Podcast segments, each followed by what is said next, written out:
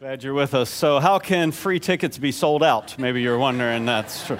Well, that is because sometimes we think, oh, they're free, they don't mean anything. Actually, they're very important. Tickets represent a seat, okay? The reason we distribute tickets is not for sale, obviously, but so that we can make sure through the services we have seats for everyone. So, we would love for you to share with us Christmas Eve or Christmas Day but we'd love for you to take a ticket and then actually come to the service that you took a ticket for. That's the way this works. So if it doesn't go that way, then it can get a little ugly, and we don't want that to happen. So I hope you'll pick up a ticket out in the courtyard this morning as we prepare to celebrate the birth of Christ together. As we talk about anticipation, if you're visiting with us this morning, we're in a series called Anticipation. Uh, we are anticipating the birth of Christ. Sometimes we think about a day, we're anticipating Christmas a day. No, we are anticipating Christ a person.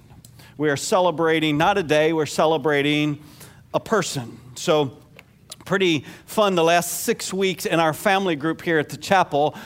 We've had three babies born in the last six weeks, not in our family, but our family group. Maybe one day in our family that'll be a six week period, but we'll see. Uh, a boy and two girls. And kind of fun, actually, last January, one of the couples in our family group, they're from Trinidad, but we did a, a marriage ceremony in our home last January around in our living room. And then they were actually at our house because they're from Trinidad. They were at our house for um, Thanksgiving. And uh, she was sitting to my right and she started doing her breathing practices. And so she started going into labor and was timing her contractions at the Thanksgiving dinner table. so I made it clear. We were delighted to do their wedding in our house. We had zero interest in birthing their baby in our house. So she went from seven minutes to five minutes, and then they left before dessert and went and had a baby. So that was pretty, pretty exciting. Be careful if you join our family group. There's crazy things that happen there. Uh, But what was so clear, these all three first time moms, and especially you ladies who, if you can think back to your first time mom, you can go, man, everything in that final month was about when the baby's coming, when the baby's coming, where can we go? What about the baby? What are we gonna, can we go? What about the everything's surrounding that? And this whole series of anticipating Christ really, I hope you can capture, it's for you and I to think about Christ like an expecting mom thinks about the baby in the final month. It's kind of all consuming.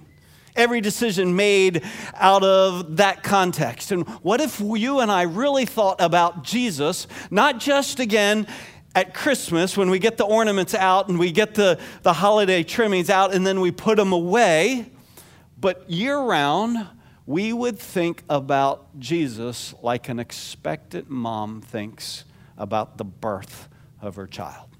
That, that is, that we would be anticipating Jesus that much, anticipating a person, not a day. And the person, because by review, two weeks ago, he is our hope. Jesus is our hope. We don't just have hope, we have a person named Jesus who is our hope. And he is our hope because he is a promise keeper. All that he has declared that he will do, he will do.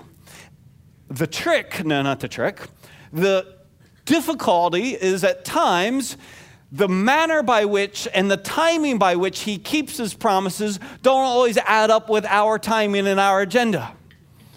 And so not only do we anticipate him as a promise keeper and therefore our hope, we also, though we know he is wise and good, we anticipate that he will work in mysterious ways. In ways, in other words, that's a nice way of saying in ways we don't understand and don't always get and sometimes don't approve, as if that matters. But here, here's what I hope you'll take from this. Sometimes, because we don't understand what God is doing or when He's doing it, because He is mysterious, it calls us to question His goodness and wisdom. That's happened for lots of us. God, I don't know why you would do that. I don't know why you won't do this. God, what's the delay? His mystery can cause us to doubt, lose a little bit of confidence in his wisdom and goodness. When in fact, what I hope you'll capture is this it's his wisdom and goodness that allows us to rest in spite of the mystery. See, what we really want Jesus to do is to not be mysterious, just do it exactly the way we anticipate. And then the mystery would be gone, but so would be the trust. So don't allow the mystery to rob you of confidence in his wisdom and goodness. Allow his wisdom and goodness to rest in his mystery. You follow? Because God will always work in ways you don't expect or different than you hoped he would. He is mysterious. That does not mean he is not wise or that he's not good. The third reality of who Christ is that we anticipate is that he is the good news of great joy for all people. Now, I didn't make up that line. I stole that line. From whom? An angel, yes. An angel in Luke chapter 2. But I hope you'll capture this. It's so obvious, and yet sometimes we miss it. The angel declares to the shepherd, I bring you good news of great joy for all people. And then he declares what? That a baby is going to be born. See, the baby is the good news of great joy for all people. And he is that because the angel declares he is, this is the joyful part, Savior. He, he is Savior. And therefore, he is good news of great joy for all people. And he's not just Savior, he is long anticipated Savior. In other words, there had been for thousands of years people who had anticipated that this Savior would come. They just didn't think it would come in the mysterious form and package of a baby born in Bethlehem. See, there's mystery. But God did what He said a Savior was born.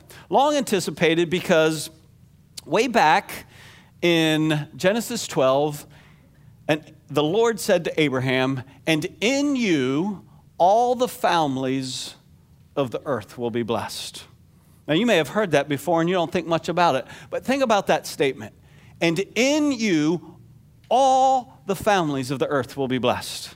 Do you enjoy at Christmas when you get not a card just with some cheesy statement on it, but the ones that have like the family pictures? People took a, some pictures over the year from the past year and they put it on their Christmas card. Uh, lots I've noticed parents only put their kids on. I don't want to be on it, so they put their kids on it. Sometimes you put your dog on it. I have yet to think a cat on one. I don't know what that is, but dogs make Christmas cards and cats don't.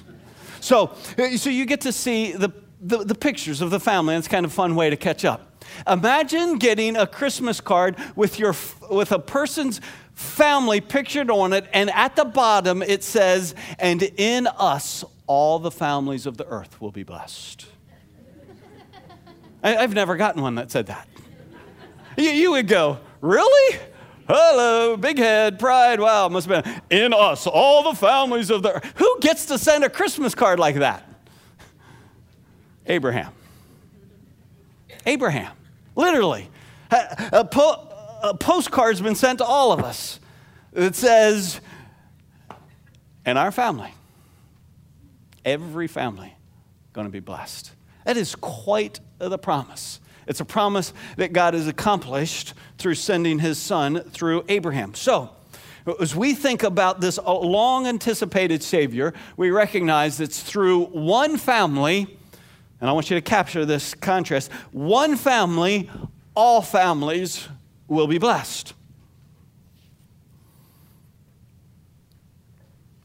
So that one family becomes what God said it would be a great nation millions of people, but they're enslaved in Egypt. So God supernaturally delivers them from slavery in Egypt, and He has taken them to a land, the promised land, Canaan, Israel, as you think of it today. He's taking them there, and the drowned Egyptian army is in the rearview mirror, but they're about to enter the land at Kadesh Barnea, and they chicken out. There's no better way to say it than they chickened out. Even though the drowned army was in their rearview mirror, what was in their windshield? The, the, scripture says giants filled the land, and the spies came back and said, Yeah, it's a great land, but it's a land we can't take because of the giants. Fortified cities, we can't do it. And the scripture says very bluntly, and the anger of the Lord burned against them. I set you free from Egypt. I took care of the Egyptian army. I have provided for you as you have traveled through the wilderness. I've established a leader. I've given you the law at Mount Sinai. I've done all that I've said I would do. I said I'll give you the land, and they chicken out. As you and I often chicken out, we shrink back from what God has promised to us. Well, they chicken out. And God says, All right, they're done, because I'm done. They're done. I'm going to wipe them out. And Moses, the leader that God had placed before him, intercedes he prays, and here's what he prays Now, if you slay this people as one man, then the nations who have heard of your fame will say, Because the Lord could not bring this people into the land which he promised them by oath, therefore he slaughtered them in the wilderness. People are going to go, He could get them out, he couldn't get them in, so he killed them. he appeals to how people will perceive the name and the strength of the God of Israel. So he says, Pardon, I pray, the iniquity of this people according to the greatness of your loving kindness, just as you also have forgiven this people from Egypt even until now. So, pardon, I pray, that you would forgive them. And here's what the Lord says. So the Lord said, I have pardoned them according to your word. Now, pause for a moment. Look back here. Never underestimate the asking of the Lord. Did you see? Did, did you just see what that said? Did you hear it? I have pardoned. Moses couldn't pardon them. All he could do was ask. And he asked God to do the impossible, if you will. And God says, I will. Thanks for asking. What are we not asking? I will. I have. Pardon them according to your word. But indeed, now watch this. As I live, all the earth will be filled with the glory of the Lord. What's that mean? I think what God is saying to Moses is this Moses, you have asked rightly. You have asked for the sake of my name. You have asked for the sake of my fame, God speaking, for my name and my fame in all the earth. And so I will do for this one nation what you have asked for the sake of all nations. I will do for this one nation so that the whole earth will be filled with the glory of God. So God said to Abraham, Through one family I will bless all families, and through one nation I will work for the sake of all nations. I will show the, my glory to this one nation for the sake of all nations. So, this idea of one for all. Now, watch that then as Isaiah prophesies in Isaiah 53. All of us, like sheep, have gone astray. Each of us has turned to his own way. Now, pause there. Would you include yourself in the all there? It's an important question. I, I, would include myself in the all. I could say, I, like a sheep, have gone astray. Gone astray from where? From the Lord and from what He wanted. Each of us have turned, I've gone my own way. In other words, I have not done what the Lord said, I have sinned. And who's that true of? All. You have to ask yourself whether you're willing to include yourself in the all. Uh, you are included, you just have to ask yourself whether you're willing to admit that you are part of the all. But the prophecy goes forward. But the Lord has caused the iniquity of us all to fall on him. Watch. One family for all families. One nation for all nation, but then all iniquities on one man. The iniquity of all would fall on one. Now, let me make sure. Do you know what iniquity means? Wickedness, evil, sinfulness. Uh, all of that from all of us fell on one. So, one family for all families, one nation for all nations, but then one sacrifice for all iniquity. And so, Peter says that prophecy was fulfilled and that Christ also died for sins once for all, the just for the unjust, so that he might bring us to God. So, as sure as it was to Abraham that through him all the families would be blessed, it is true that all the iniquity, the iniquity of us all has fallen on one. He is Savior. He is good news of great joy for all. You're getting a sense of really what the angel was declaring good news of great joy for all people because the iniquity of us all fell on him. The just died for the unjust so that he might bring us back to God. That's our salvation.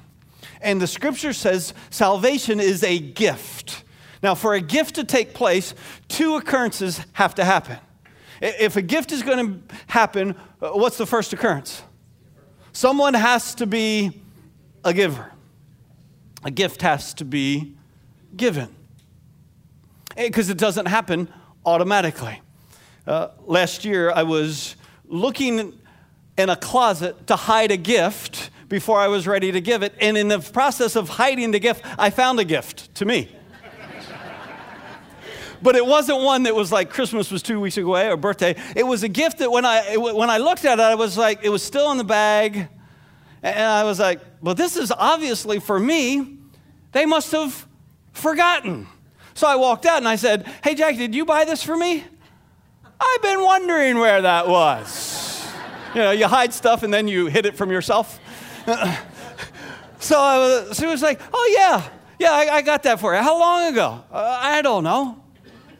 It was a gift that had never actually been given. So I thought, well, man, I should look around some more. Maybe there's other stuff that. So you have to have a gift.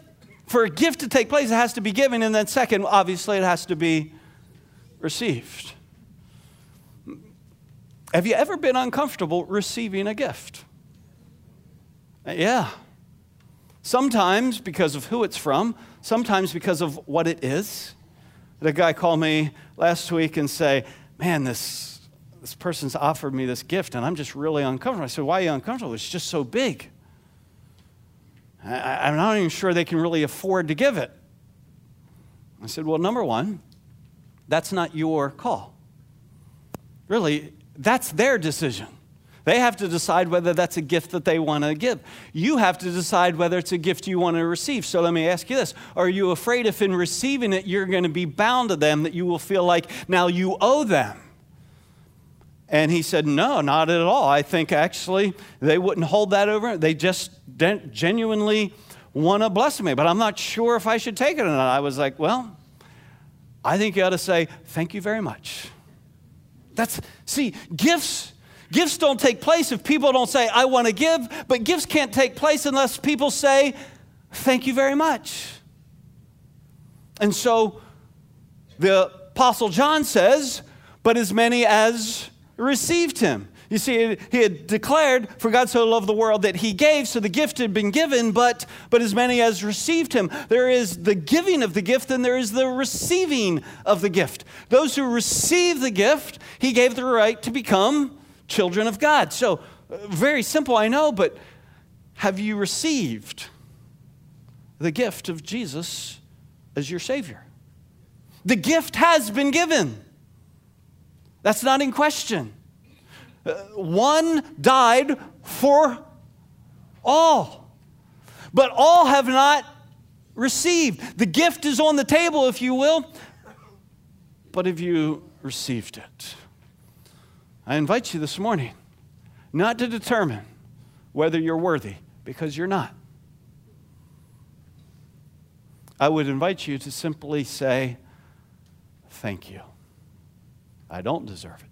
Thank you very much. That is in the receiving.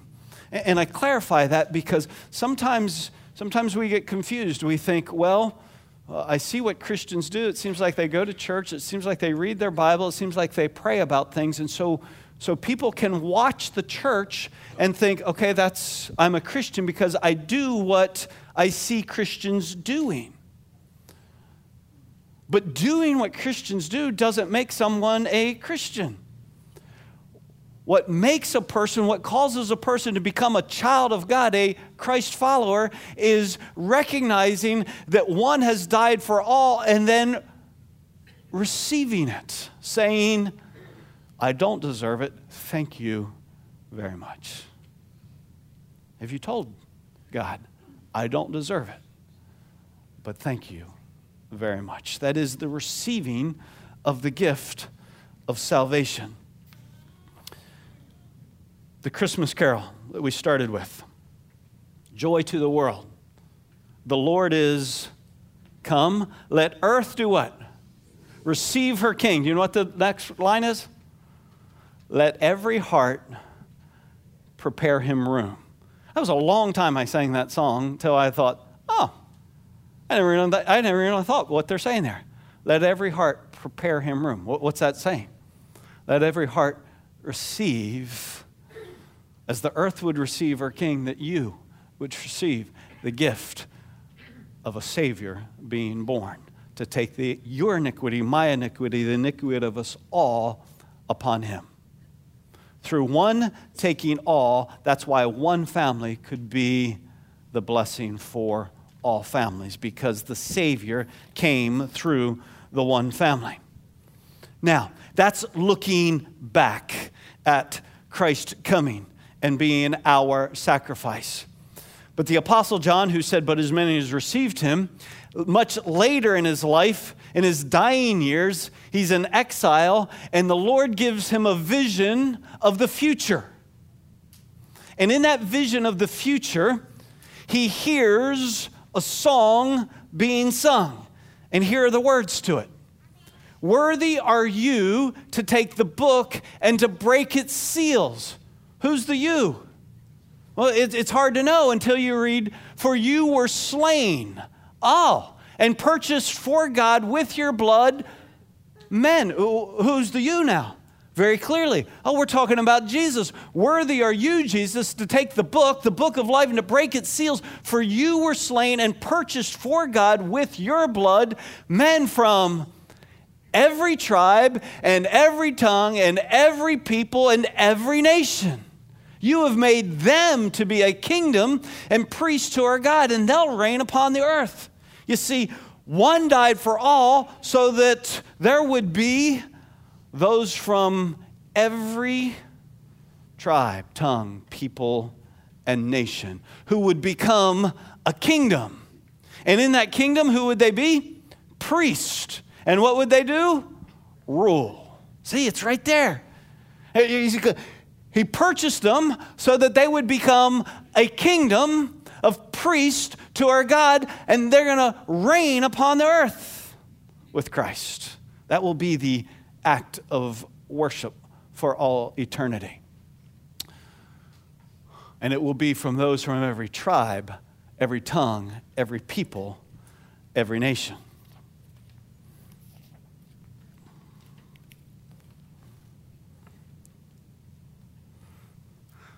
Now, you may wonder if you come regularly, what happened to Doug's TV? I, specifically didn't put the TV up this morning because I want you to understand where we live.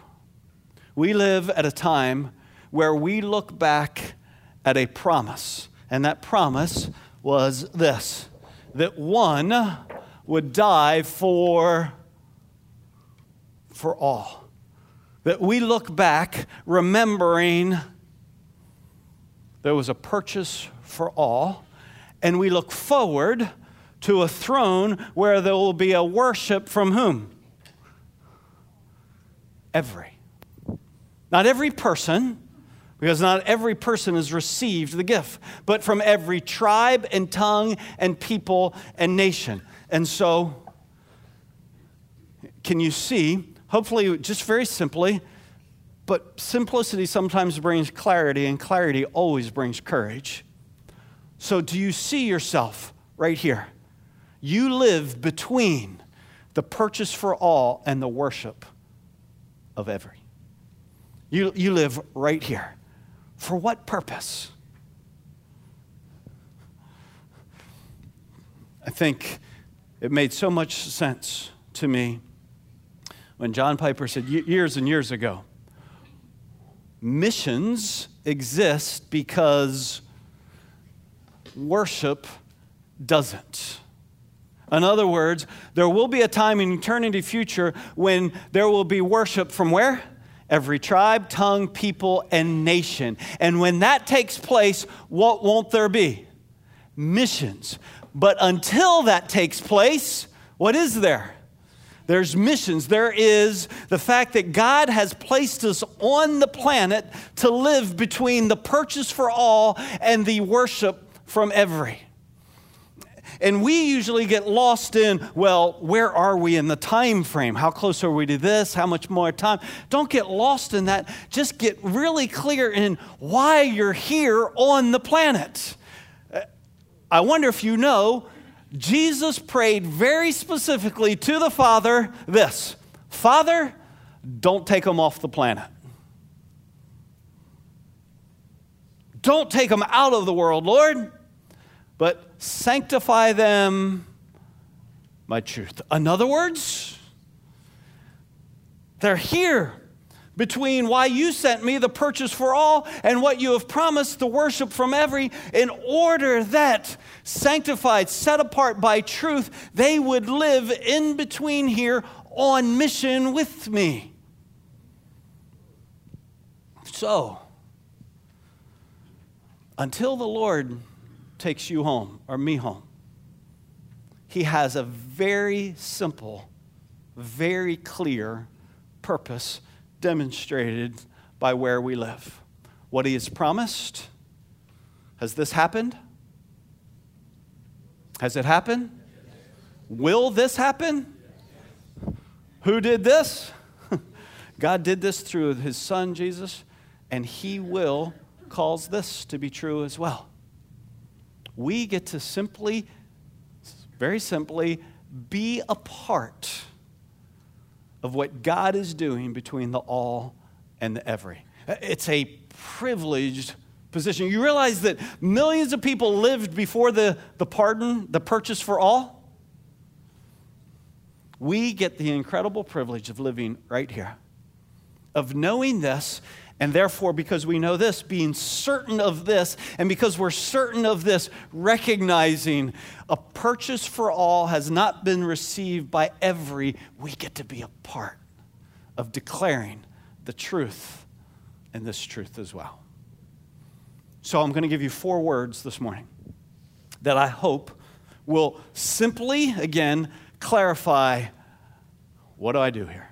And I want us to think not only locally, but globally. We think locally because God is involved in our lives, but we think globally because the scripture says it's too small a thing that would have been for Israel only.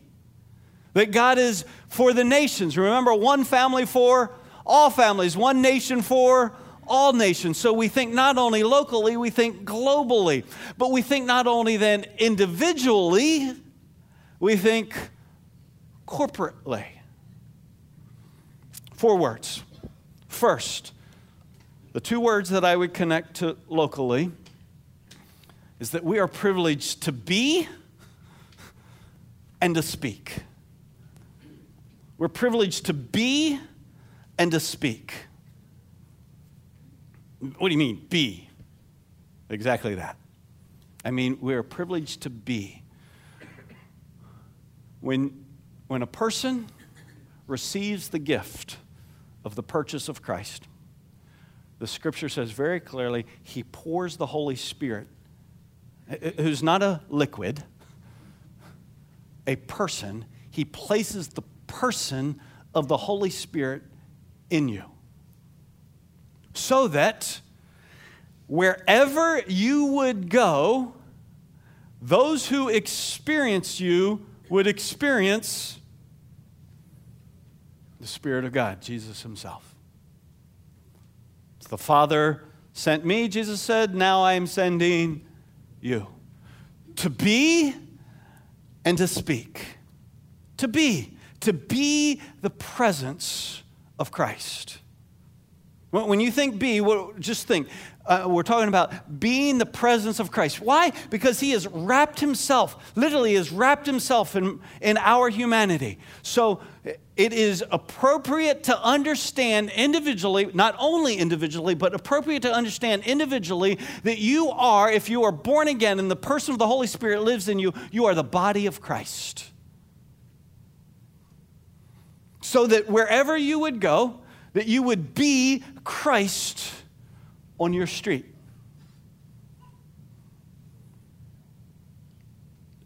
Are people glad you live where you live? On your street? Or do they even know you live there? Are they glad you live there? Because when they've experienced you, they've experienced, man, that's like a, that's a lot like Jesus living here. Hmm. Because and that's, that's not just a stupid statement. That's a truth rooted in the fact that I am, if I'm born again, I'm crucified with Christ. It's no longer I who live, but Christ lives in me. And the life I now live, I live by faith in Him who loved me and gave Himself up for me. See, Christ dwells within me. And, and if, if at all possible, I hope you'll come next week because we're going to look at the next section in the life of the next part of anticipation of Jesus, and that is Jesus as our life. And an understanding of the person and the life of Jesus of Nazareth that I think, well, I can only speak for me, dramatically changed my understanding of the gospel and the Christian life. So I hope you'll come next week. Because it's simply the extension of really what does it mean for you and I to be literally the presence of Christ at work on our streets and in our home? Because sometimes we go well in home i get to take it all i get to you know just be me. Hey how about that? Why don't you just be you in your home which is the presence of christ sometimes it's more a license for the flesh because nobody's watching we would be the presence of christ and then that we would speak but always be before we speak, so that our words would not, that our life would undergird instead of undermine our words. That's individually, be and speak. But corporately, I want us to think about that map right there. God has placed that red dot as Christian Family Chapel God has placed us here in this city. For a reason? Yes, for a reason. That, that we would be Christ in this community. Individually, we get scattered all around this city, and you, some of you aren't on the map. I mean, you are, but not on this map in the slide. So you're scattered all around. So individually, you're the presence of Christ, but corporately, we ought to be a blessing to this community. You with me? Uh, we ought to bless this community. And so, within that bigger map, uh, as of currently, this is our campus. You may remember that 10 years ago, from what Tony taught a number of weeks ago, 10 years ago to the right of that yellow line, we purchased that property about 10 years ago. Used to be that we just had what was to the left. The N represents where we are here in North Auditorium and South, the S where folks are in South Auditorium to give you perspective. So I'm showing you this because we bought it 10 years ago, but systematically, as leases for those businesses have terminated, we've been able to take over more and more of the property and utilize it for good things.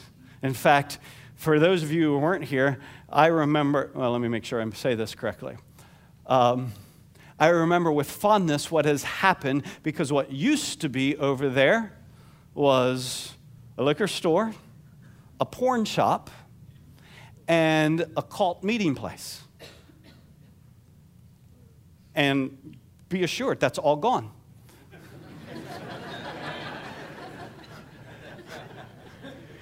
and so, you know, in some sense, the land itself, the property itself has been redeemed.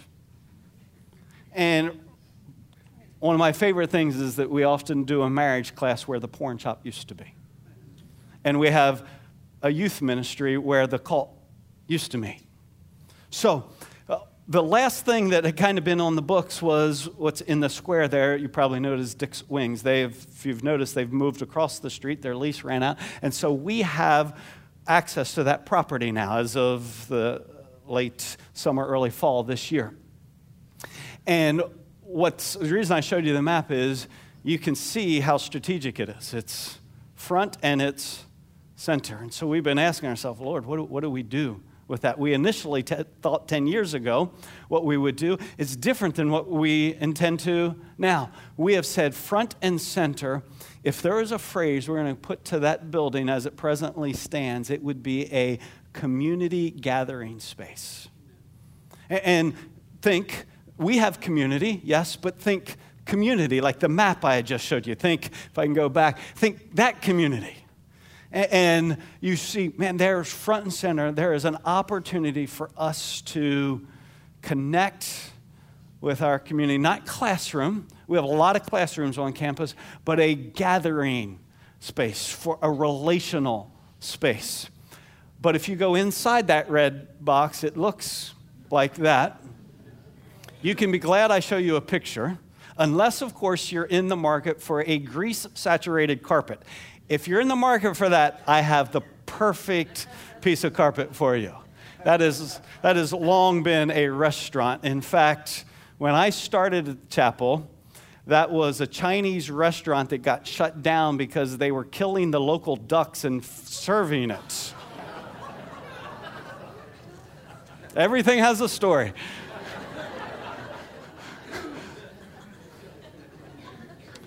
So that's not what was happening in this. But, but it's a great place. It's just in really poor condition. One of the great things about it is that it has a commercial kitchen. And uh, again, not in great space, but if any of you know anything about commercial k- kitchens, that's a huge dollar investment that's already there. It just needs a little work. And the structure itself needs to be reworked to say, how can we make it the best community gathering space? How we could connect with where God has placed us so that we could, remember our two words, we could be and we could speak as God gives us opportunity. God has placed us here to be a blessing. But who we are, how we speak. And want to encourage you, if you want to think about your year end giving, if you would be willing to say, hey, I'd, I'd be down with contributing to helping with the reworking of that community gathering space, just designate that in your end giving. Um, degreaser or something. No, don't, don't designate it that just our, our, our building. I am, well, let me tell you a story that really clarified my thinking. When my oldest Clay was at, in Colorado, he was fresh out of high school, and he had been there for like three months, and he called us right before Thanksgiving and said, Dad, my friend and I, we want to do a Thanksgiving adventure. Now, what's that mean? We want somebody to drive us down to Denver, drop us off in the middle of downtown Denver, and we just want to take no money, no phone, and, and experience homelessness for six days. What do you think? And I said, Well, I first think, don't tell your mama. I was like, oh, we, we should probably talk about that. And so tell me what you're thinking. And, and here was my. And I said, Clay, uh, I, I want you to have an adventure. This is part of growing up. And I know it doesn't sound safe, but safety isn't always the primary question. But there's something in me that goes, I don't know if that's really a great thing to do, but I can't figure out why. So give me seven days. You pray seven days. I'll pray seven days. We'll talk next week and see how the Lord leads us. So, as I prayed that week, what became very clear, and this connects to who we are here, became very clear to me that Christ leaves us on the planet and pours this person of the Spirit into us, that we would be a blessing to those who he places around us, that people would be glad and blessed by our presence. And what made me uncomfortable with the fact of going homeless is that if he went into that environment, and I said, because, you know, how are you going to where are you going to hang out? Well, I hear, you know, Walmarts are open 24 hours a day. And I was like, oh, great. You're going to be that guy in the Walmart. And so that just doesn't, that doesn't seem to be really a blessing. So I called him seven days later and said, all right, Clay, here's what I think. I think you ought to do something that really would be memorable and stretch you. But I think instead of making yourself what would some would see as a drain on the city, why don't you choose to be a blessing? I don't even know what that means. Just figure out how could you bless the community instead of be a drain. What do you think? What, what's the Lord said to you seven days? He said, and this was awesome. He said, I think what the Lord said to me in preparation for this conversation is whatever you would say, that's what we do. So I said, All right, I don't know what it means you develop but ultimately, bottom line, be a blessing. So, what they ended up doing was going to Denver, but for two days, including on Thanksgiving Day, serving in the homeless shelter, preparing the meals, serving the folks. And then, when, he, when Thanksgiving was over, then they took a bus to Boulder because the, the, I did put some stipulations. They had to take $5 per day, and they had to make one phone call that says, I'm alive a day. really, that's it. we didn't even talk, just you're alive. So, and that was mutually agreed upon. what they ended up doing was then going to Boulder, and they didn't have a place to stay. They ended up sleeping in a parking garage one night and on a playground the next night in the snow after they had their, some of their stuff stolen. But um, going from business to business saying, We're two students on a Thanksgiving adventure, and we'd like to know how can we serve your business? Can we clean your bathrooms? Can we wash your windows? Can we take out your trash? Can we do something in it? How can and people were like, no, no, no, no, we're not trying. We're not trying to make money. In fact, we're not taking any money. We're just saying, how can we bless you? And that whole experience has clarified for me how I think we ought to think about ourselves as we engage in our community. Whether that's on our street, our work, wherever you go, that, that we would be people who would go, are people glad? Not, not because of our personality, but because of who we are. We bring good and truth and help and kindness and compassion and service to our community, to be and to speak. That we would do that individually and that, that we would see that we have an opportunity to do this in a, corporately as a body. So that's how we see God continuing to grow us in influence in this community. First way. Second way, beginning in Easter of 2017, this is what we're planning towards. Easter of 2017, we're going to begin a weeknight worship service that would match what we do on Sunday morning, but we would do it on a Thursday night. And we want to do that so that you can get your Sundays back and just go to church Thursday night. No, no, no, no, no. You're like, really? Really? No, no, no, no, no, no, no, no. Two reasons. One reason, we recognize that increasingly in our culture, Sunday mornings is a time where lots and lots of people are required to work. I was reminded this fall, I did uh, chapel for the Jags, and the guy was like, Yeah, for, for the months, I can never go to church. So he was appreciative of chapel because it's kind of bringing church to them because they can't go. Well, magnify that by thousands of people in our city who work on Sunday mornings and they can't be involved in a service. Second, we increasingly live in a non traditional world. And so, if we're going to reach a non traditional world, we have to begin to be willing to do still biblically accurate, but non traditional things like offer a worship service on a Thursday night. Same teaching as on Sunday mornings, just on a Thursday night, later in the evening, so that folks who go to work can still come. And because they have never grown up going to church, and church is like Sunday's their day off and their time to sleep in, we can connect with people that we are not currently connecting with. I tell you all that. Wow, too much time. I tell you all that quickly for we're asking the Lord to put on the hearts, very specifically, of 50 people who would say, Thursday night would become our service to invite and to welcome. Not 50 people who are going, well, that would be convenient for me. Convenience is not what we're driving for here. 50 people would say, I would be kingdom minded in my coming on Thursday night and kingdom minded throughout my week to invite non traditional folks to a setting that isn't typical Sunday morning. Sunday morning says church, and some people think church. Ah. But I am increasingly convinced that when unchurched people experience truth and love, their heart sings. We're not bound by Sunday morning. Why are we limiting ourselves to it?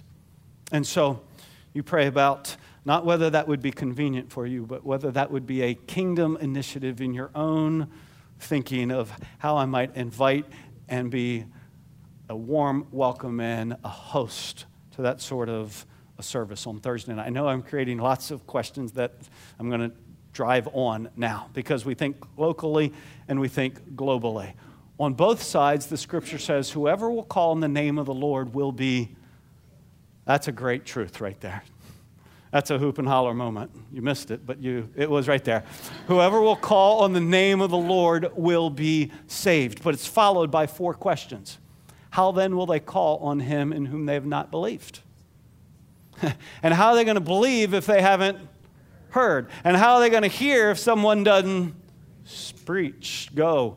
And how are they going to preach unless they are sent? See, it's great news if they hear it. And someone will go and someone will send. And so, first two words, because we live between the all and the every, we be and we speak and we go and we send. We currently, that's a picture of over in South, our 25 current commended missionaries. You're living here between the all and the every may be because the Lord is calling you to be number 26. Don't rule it out. Our commended missionaries, are, the vast majority of them, grew up here and have been sent out because the Lord put his hand upon them to go. Of those who go, they all need to be sent. And Paul says in Philippians 4 those who send are a fragrant aroma, an acceptable sacrifice, well pleasing to God. So either become number 26 or become a sender for numbers 1 through 25. Be and speak, go and send. I could pick other words. I guess those four capture for me living between the all and the every. Locally, be and speak. Globally, go and send. Because Jesus is, say it with me, good news of great joy for all people.